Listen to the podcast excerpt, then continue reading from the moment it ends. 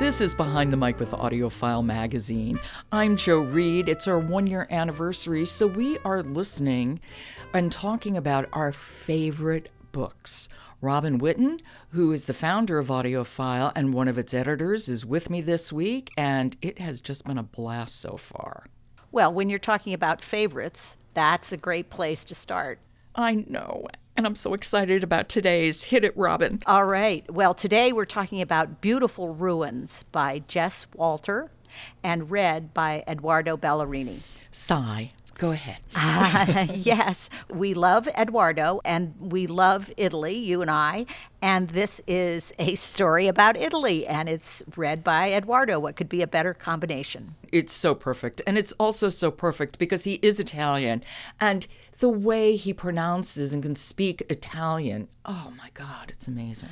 I know. And this story, it starts in the 1960s. It has such a romantic setting of films being made in Rome with Richard Burton and this uh, small little town on the Ligurian coast and a young man who has great dreams and there are superstars, there are dreamers, there are lovers and losers in this story, which is just a wonderful novel for armchair travel or just getting ready for a trip to Italy. Or being on that endless plane.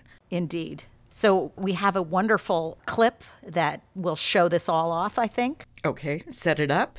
So the young man, Pasquale, has a dream for his tiny little coastal town, which is called Porto Vergogna. And here's Edoardo. Okay, this is Beautiful Ruins by Jess Walter, read by Edoardo Ballerini.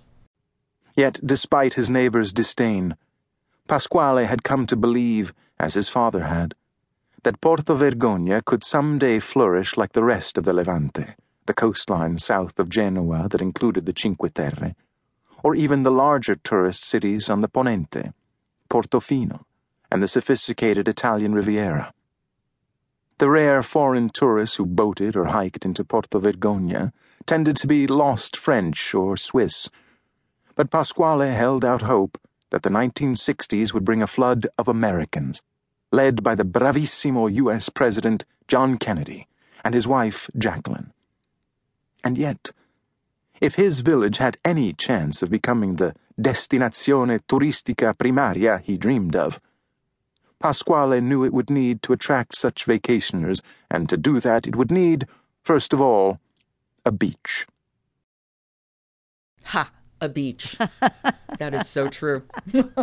well, it, it, it, if you've ever been on the Ligurian coast of Italy, it's quite something to think about a beach since it's very steep, but, you know, he's a dreamer and he makes his dreams happen.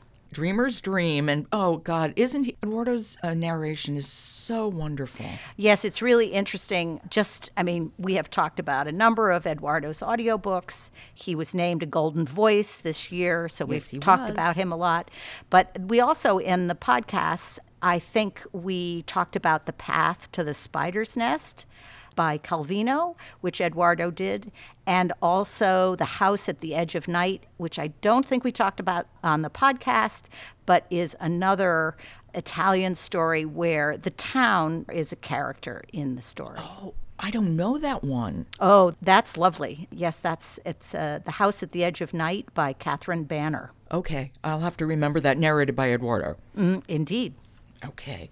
And we've just discussed Beautiful Ruins by Jess Walter, and it's also read by Edoardo Ballerini.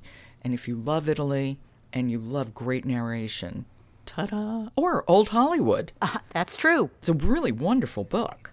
It's got a lot of things going for it. Okay, thanks, Robin. I'll talk to you tomorrow. Behind the Mic is supported by Paperback Classics, which is a new imprint from Oasis Family Media. And this isn't new news. This is this is medium news about the podcast that we launched an Alexa flash briefing in the Amazon store. So if you have an Alexa home device, you can add AudioFile's behind the mic to your daily flash briefing. I'm Jo Reed. Talk to you tomorrow.